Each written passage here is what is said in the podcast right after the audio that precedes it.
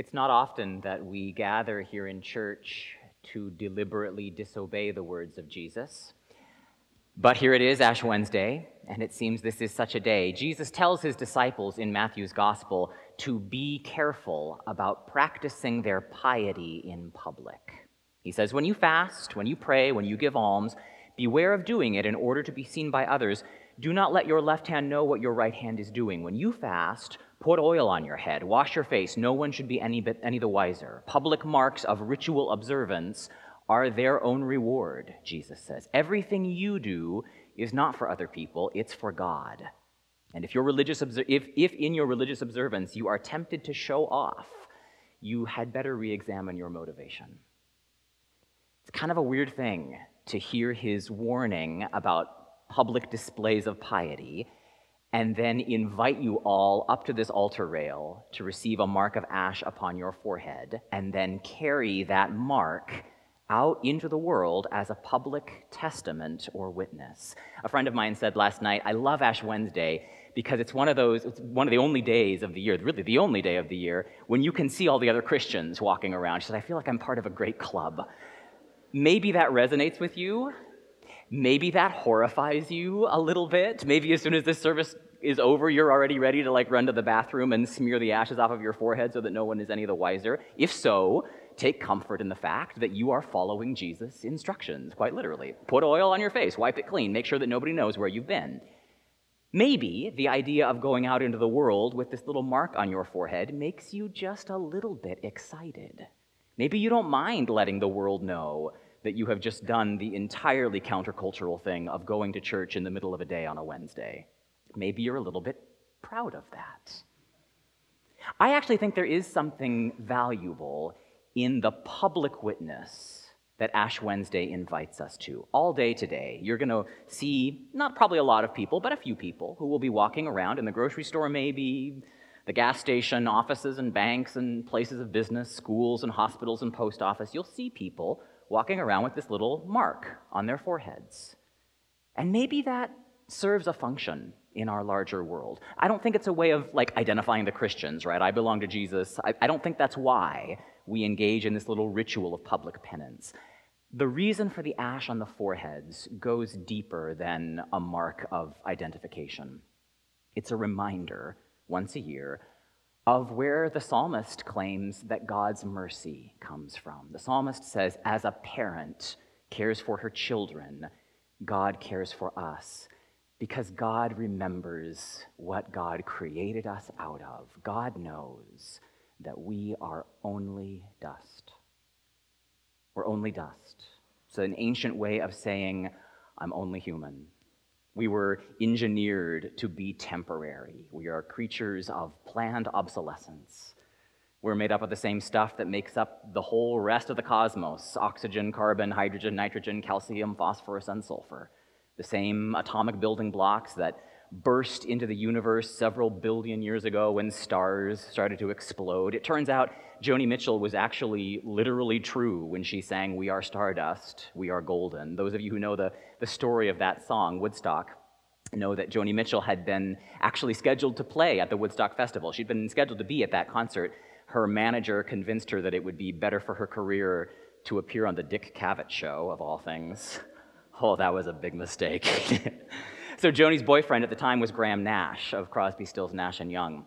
And he was up at Woodstock with the band and was relaying reports to Joni over the phone while she sat in her hotel room in New York City, longing to be there, longing to be a part of her people, a part of her crowd, a part of her tribe. She came up with this song. I came upon a child of God. He was walking along the road, and I asked him, Where are you going?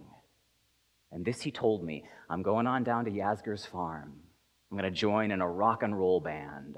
I'm going to camp out on the land. I'm going to try to get my soul free. For we are stardust, we are golden, and we've got to get ourselves back to the garden.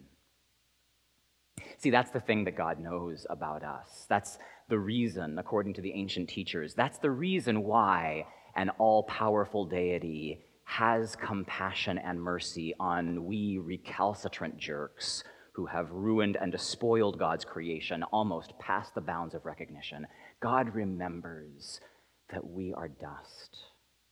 God remembers that we're only human, even if I am tempted to forget that some days, because God knows, even when I don't, that sin, whatever that fancy term means, it's just a, another way of naming my ordinary, pretty boring human foibles. That deep in my heart, there is a liar and a cheat, a selfish child who throws tantrums when I don't get my way. I mean, I aspire to compassion and mercy, right? Who doesn't? Sometimes I actually do a pretty good job of rising to the occasion. And I tend to think that I can achieve some higher plane of spiritual existence by dint of my own ability, that somehow I am in charge of my own destiny. And the universe has this beautiful way of reminding me time after time that I am not in control of the narrative. There's so much that I don't understand. I don't understand myself, much less those who are nearest and dearest to me. We are each of us profound mysteries one to another. And yet, on Ash Wednesday, of all days, we're not just a, a, random collection of individual units, right, locked away in our closets praying for salvation. Jesus' words to his disciples sometimes sound like they're describing a, a kind of hidden collection of isolated individuals, right? When you pray, go into your closet, go into secret, make sure nobody sees you, give alms, hide away with God. And actually, that's not how the church has traditionally begun this season of penitence and, and this recognition time that prepares us for Easter. The church asks us actually to disobey Jesus' words with caution and temerity, but to gather together 40 days before Easter Sunday, we follow Joel, right? We blow the trumpet in Zion, we sanctify a fast, we call the assembly, we gather the people, we assemble the aged, we gather the children, even infants at the breast, all of God's people, from the youngest to the oldest, gather in churches and cathedrals like this one. We come together to remind one another and be reminded that we are only human. But we're not humans in isolation. We're humans together. And if the, if the creator of the stars of night can find compassion on we human beings, not in spite of our foibles, but maybe because of them, if our dustiness is the reason God loves us so much, then surely we can have that same kind of compassion and mercy on one another. We, children of Adam's race, we, ch- children of God who long to make our way back to the garden. So in Joni Mitchell's song, the second verse, she turns to the, the child of God that she has met along the road to Woodstock, and she says, Can I walk beside you? I have come here to lose the smog, and I feel to be a cog in something turning. Maybe it's just the time of year, or maybe it's the time of man, but I don't know who I am. I know life is for learning. Life is for learning. So, over these next 40 days, the church invites you into that kind of deep learning. Lent has a lot of traditional associations and practices that are associated with it. It's a time of greater solemnity, deeper silence, renunciation and disciplines, fasting, prayer, almsgiving. All of that is designed by the tradition to help us connect a little more, bit more deeply with what it really feels like to be a human being what it feels like to be dust, to the stardust that was brought into existence when a bunch of supernovas started exploding a couple billion years ago. A small and singular and limited part of a much wider creation. I think that's a lesson that you can't learn in a closet somewhere. There is a time to go into your closet and pray. There's a time to be alone with God.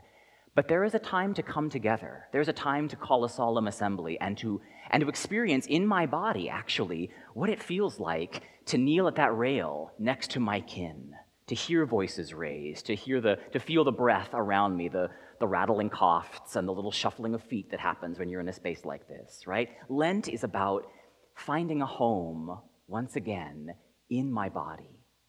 We start this whole 40 day adventure not with pious words and music we start by shutting up our mouths and standing or kneeling, mute and silent, while a priest inscribes a mark of ash on our forehead. That's not about showing off. That's about a need to remember something really important. Remember that you are dust. Remember that you are human. Remember that you're going to die, and you might die sooner than you think you are. And remember that you are loved, that our God is a God of mercy and compassion who created you to inhabit that body in order to bring God's compassion to the world. And someday you will hand that body back over to the Creator. You become once again a part of the stars. You only get to do this thing for a little while, it's the blink of an eye. So make the most of it. Life is God's most precious gift. Your body is a precious gift. So Lent asks you to receive it once again as the blessing that it is, so that when the time comes to let that body go, you have been formed in the art of learning how to let go with open and loving and gracious, fearless hands. For we are stardust, we are golden.